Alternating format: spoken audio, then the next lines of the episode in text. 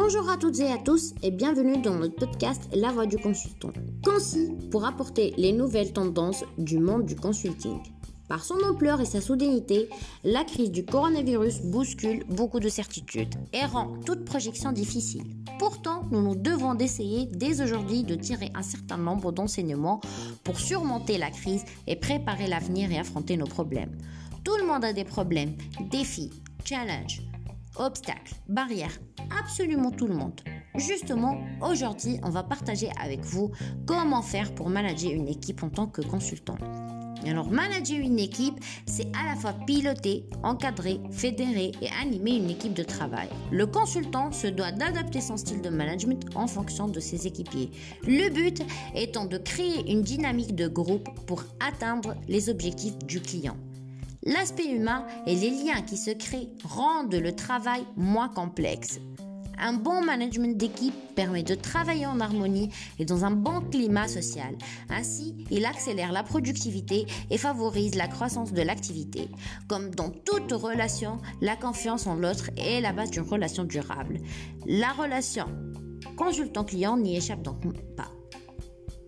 Pour mettre en place une relation de confiance mutuelle, le consultant devra être à l'écoute du besoin du client tout au long de la mission, être bien en phase avec les objectifs arrêtés et tenir ses engagements. Plus vite la relation de confiance sera établie, plus vite le consultant pourra avancer dans la réussite de sa mission. Que ce soit en amont ou à la fin du projet, il devra savoir écouter et reformuler les besoins et objectifs. En attendant, on a pu relever cinq étapes incontournables pour réussir ces séances de travail avec ses clients. Testez-le. Alors, premièrement, il faut établir une relation de confiance avec le client. Deuxièmement, il faut définir la feuille de route et des règles à respecter. Troisièmement, il faut communiquer avec efficacité. Quatrièmement, il faut fixer des objectifs. Cinquièmement, il faut être exemplaire. Il est essentiel pour un bon management d'équipe. Vous l'aurez compris, le rôle d'un consultant n'est pas de se positionner comme le sauveur qui va révolutionner l'entreprise du client. C'est aussi de prendre conscience de ces quelques règles de base qui régissent la bonne relation consultant-client et de les faire siennes. Même si elles ne sont pas exhaustives, elles permettront aux consultants de créer les conditions d'une collaboration réussie. Car une mission réussie est la porte ouverte à de nombreuses autres missions pour le consultant.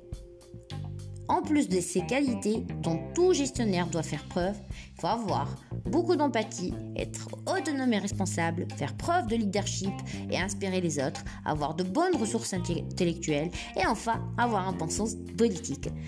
J'espère que ce podcast vous sera utile et n'attendez plus pour trouver des entreprises près de chez vous grâce à notre réseau de partenaires experts. Je vous invite à nous rejoindre et partager avec nous vos propres expériences et les problèmes que vous pouvez rencontrer dans cette fabuleuse aventure de consultant. Je serai heureuse de vous lire. Au revoir et à très vite pour les prochains numéros.